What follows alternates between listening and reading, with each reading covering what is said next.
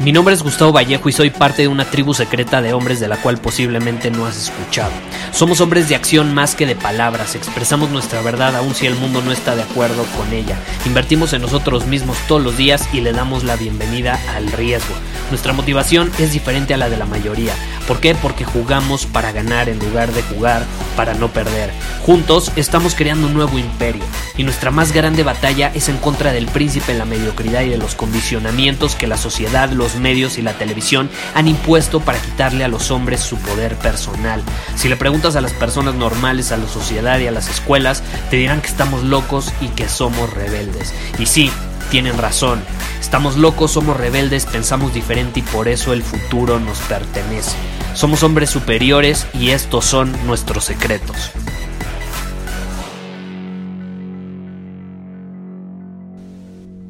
Hoy quiero hablar sobre los viajes.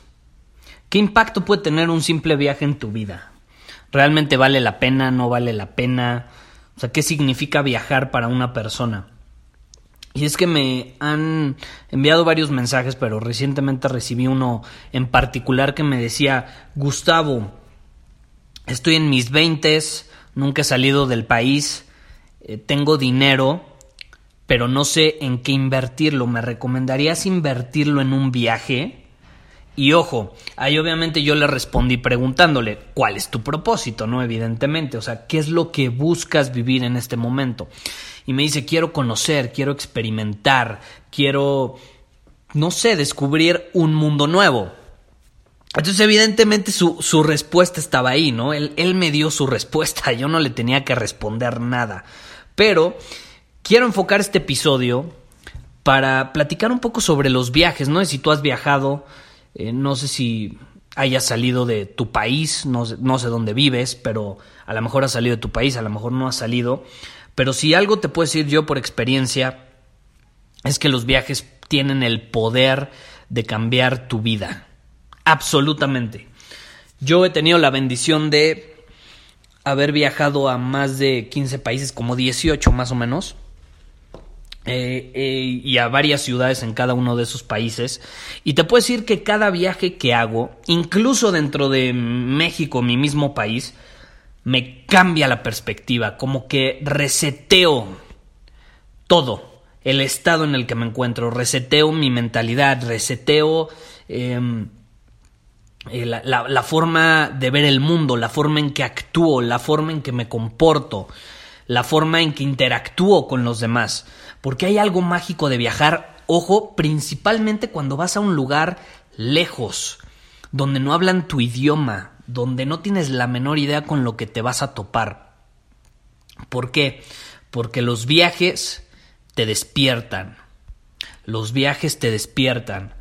No sabes cuántas veces yo he estado hasta cierto punto, no estresado, pero sí que caí en cierta monotonía, cierta rutina y necesitaba como despertar, como que me sentía dormido, hipnotizado, como, como que caes en cierta rutina, llega un punto donde caes en cierta rutina, donde dejas de ser tú mismo, dejas de ver las cosas igual, dejas de cuestionar al mundo, a las reglas, a las decisiones y simplemente como que te dejas llevar por todo. Y un viaje te permite reiniciar eso, te permite despertar de esa hipnosis en la que caíste. Ahorita acabamos de leer, bueno, no ahorita, pero este mes leímos un libro muy bueno de Napoleon Hill que se llama Burlarse al Diablo. Y justamente Napoleon Hill menciona como el máximo enemigo de los humanos es no tener propósito, no tener dirección, sino no estar despiertos, no estar alerta de lo que sucede, simplemente estar dormidos, estar hipnotizados por la sociedad, por la rutina, por la monotonía y dejarse llevar, él lo llama en inglés drifting, que al final del día, si lo traduces, pues es algo así como estar a la deriva. O sea, te dejas llevar por todo lo que sucede en el exterior a tal grado que parece que estás a la deriva, flotando, te dejas llevar por las olas de la mediocridad, básicamente, eso es lo que así lo llamamos en la comunidad, las olas de mediocridad, y al final del día terminas sin rumbo alguno, eh, dejándote llevar por todo eso, ¿no? Y los viajes te permiten reiniciar eso, resetearlo. ¿A qué me refiero con resetearlo? Como que empiezas desde cero, como que te cargas de energía otra vez. Porque cuando vas a un país, imagínate, no lo conoces, no hablas el idioma. Tienes que estar despierto, tienes que estar alerta, tienes que estar presente. ¿Por qué? Porque hay incertidumbre, porque no sabes en dónde te puedes meter, no sabes con quién te puedes topar, no sabes lo que te espera. Y es esa misma incertidumbre, es esa, ese mismo desafío de superar tus límites e ir a un lugar donde te va a costar hasta cierto punto hasta comunicarte, pues eso te hace estar alerta, eso te permite pensar diferente, pensar estratégicamente y empezar a hacerte preguntas incluso que no te hacías antes. ¿no? Y es, ¿cómo me puedo comunicar con estas personas si no hablan inglés, si no hablan mi idioma español, si no hablan, por ejemplo, yo cuando fui a Turquía, a la parte asiática, porque en la parte europea sí hablan eh, principalmente alemán y yo tengo la ventaja de hablar alemán, entonces ahí no tuve problema, pero cuando fui a la parte asiática no hablaban absolutamente nada de alemán, ni inglés, ni francés, ni español. Y yo por más que hablaba cuatro idiomas, me topé con un país o una parte de ese país donde no tenía la menor idea cómo comunicarme. Y ha sido una de las experiencias más increíbles que he tenido. De hecho, lo mismo me sucedió en Grecia. Eh, fui a una isla en Grecia y literalmente nada más hablaban griego. Y es increíble cómo te puedes terminar comunicando con las personas a través de señas, de de, o sea, moviendo la cabeza, eh, con tu lenguaje corporal, básicamente. El lenguaje corporal es esencial. Y de hecho es a través de esos viajes que yo me empecé a dar cuenta que el cuerpo es un factor importantísimo en la comunicación de las personas. No es como que yo lo descubrí, obviamente eso ya está comprobado científicamente, pero yo ahí como que entré en conciencia, desperté y me di cuenta que el cuerpo es parte esencial en la comunicación, que no nada más se involucra en la comunicación pues las palabras, lo que sale de tu boca, sino que más bien qué dice tu cuerpo. Y por medio del cuerpo te puedes comunicar sin necesariamente abrir la boca. Y desde ahí, cuando volví de ese viaje que hice por Europa, me empecé a obsesionar con el tema del lenguaje corporal de lo que ahorita llamamos aquí lenguaje superior, a tal grado que ahorita tengo una masterclass en círculo superior, eh, te la recomiendo ampliamente, de cómo utilizar el lenguaje corporal para comunicarte de una manera mucho más efectiva y ser percibido como un hombre superior ante los ojos de las personas, ya sea un cliente, una chava que te quieres ligar, eh, tu familia, quien sea, para tener credibilidad, eh, transmitir certeza, seguridad, que eres un hombre que sabe lo que quiere y el cuerpo lo transmite, a veces muchas más, mm, mucho más que las palabras.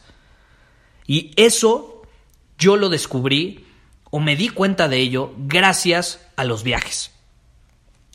Nuevos entornos, si, si, te vas a un entorno nuevo, significa que vas a tener nuevas realizaciones, significa que vas a tener nuevos descubrimientos, significa que vas a tener nuevas experiencias que te van a abrir el panorama y te van a permitir ver el mundo como nunca antes lo habías visto, porque cuando tú interactúas con alguien, imagínate que está al otro lado del mundo, ¿crees que ve las cosas de la misma manera? Claro que no, no ve las cosas de la misma manera. Entonces, cuando tú vas a su país, y empiezas a platicar con esa persona, empiezas a ponerte en sus zapatos, empiezas a ver el mundo a través de esos ojos, de esos lentes. No necesariamente vas a estar de acuerdo, pero te abre la perspectiva. Te das cuenta que el mundo no es nada más la burbuja en la que has estado viviendo, ya sea tu ciudad, tu pueblo, tu país incluso. El mundo va mucho más allá. Es mucho más amplio de lo que crees. Y eso es increíble. Por ejemplo, hay una isla donde tienen un dialecto eh, que no tiene la palabra depresión. No tiene la palabra depresión. Y han hecho incluso estudios sobre este tema en, en esa ciudad. Y las personas no están deprimidas. No están deprimidas. No hay personas deprimidas en esa isla porque en su dialecto no tienen la palabra depresión. Entonces imagínate cómo ven el mundo a tal grado de que no tienen esa palabra. Y si no tienen esa palabra, si no tienen algo que describe ese estado del cuerpo o ese estado mental, es porque no lo conocen, ¿estás de acuerdo? Entonces, por eso nadie está deprimido. Ahora, obviamente, en el estudio hacen cuestionamientos, no se sabe no tienen la palabra porque nunca han estado deprimidos o como realmente no se quieren deprimir, mejor no incluyen la palabra en el vocabulario. No se sabe, ¿no? Es como preguntarse qué fue primero, el huevo o la gallina, pues quién sabe. Pero el punto es que es muy interesante cómo el lenguaje te permite ver el mundo de una diferente manera. Te permite incluso tú estar en un estado diferente. Por eso los idiomas a mí me encantan y por eso los recomiendo ampliamente, el aprenderlos. Porque cuando tú piensas en otro idioma, estás viendo automáticamente el mundo de una manera diferente. Cuando yo leo un libro en inglés y luego ese mismo libro lo leo en español, y esto lo he hecho varias veces para darme cuenta cuál es la diferencia, te puedo decir que percibo cosas absolutamente diferentes cuando lo leo en un idioma a cuando lo leo en otro. Digo, si de por sí, si lees un libro en, en, tu idioma y luego lo vuelves a releer en ese mismo idioma, percibes a veces cosas diferentes. Cuando lo lees en dos idiomas distintos, es mucha más la diferencia, es una diferencia abismal entre lo que percibes cuando lo lees en un idioma a cuando lo lees en otro. Entonces yo, por ejemplo, mis libros favoritos los leo en español y en inglés. Generalmente yo intento leer los libros en el idioma en, en los que se escribieron, pero si de plano me encanta ese libro y está traducido al español, lo leo también en español. Lo leo también en español, porque voy a percibir cosas que no pude percibir porque el lenguaje es distinto, porque las palabras son diferentes. Y a veces por más que quieras traducir una idea, no lo vas a hacer literalmente, ¿no? Las traducciones no son literales. Entonces puede cambiar la percepción y es muy poderoso. Entonces, pregúntate, ¿qué entorno me llama la atención, es desconocido para mí y me desafiaría a aprender cosas nuevas, a ver el mundo de una manera diferente. No necesariamente te tienes que salir de tu país, puede ser ir a una ciudad cercana a la que nunca antes hayas ido, puede ser ir a algún lugar, no sé, que, que no te llama la atención. Es más, un entorno diferente puede ser ir al teatro.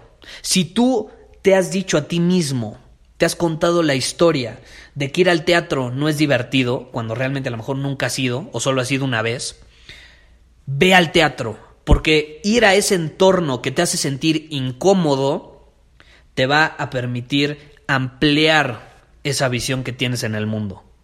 Entonces, te repito, viajar Cambiar de entorno no significa necesariamente salir de tu país o cruzar el Atlántico o cruzar al otro lado del mundo e ir a una isla en medio de la nada donde no tiene la palabra depresión. No, para nada. Puedes empezar yendo a ver cine de arte. A lo mejor odias el cine de arte. Bueno, voy a ver una película de cine de arte. A ver si eso te permite ampliar tu panorama. Asiste, observa, cuestiona, no juzgues, no juzgues, porque también si vas a ir a una obra de teatro y no te gusta el teatro, y nada más vas a ir a juzgar y decir, ay, es que sabía que era horrible, es aburridísimo, no, no vas a sacar nada bueno de eso, no, no, observa, cuestiona, no juzgues. No juzgues. Y más si estás siendo consciente que a lo mejor no, no es algo que disfrutas. Aún así, poniéndote en esa situación incómoda porque no la disfrutas, observando, cuestionando, vas a poder ver las cosas de una manera diferente. E incluso, me atrevo a decir, cuando lo hagas desde esa posición, vas a disfrutarlo de alguna u otra manera. Pruébalo y compárteme cuál fue tu experiencia. Nos vemos. Muchísimas gracias por haber escuchado este episodio del podcast. Y si fue de tu agrado, entonces te va a encantar mi newsletter VIP llamado Domina tu Camino. Te invito a unirte porque ahí de manera gratuita te envío directamente a tu email una dosis de desafíos diarios para inspirarte a actuar. Además, ahí comparto también información que no puedo compartir abiertamente en ningún otro lugar. Y por si fuera poco, como suscriptor del newsletter vas a tener acceso anticipado a programas masterclass y eventos exclusivos que hacemos detrás de cámaras. Simplemente ve a mi Instagram, si no me sigues búscame como Gustavo Vallejo, envíame un mensaje privado con la palabra secreto, repito, la palabra secreto, y de ahí me encargo para que quedes registrado completamente gratis.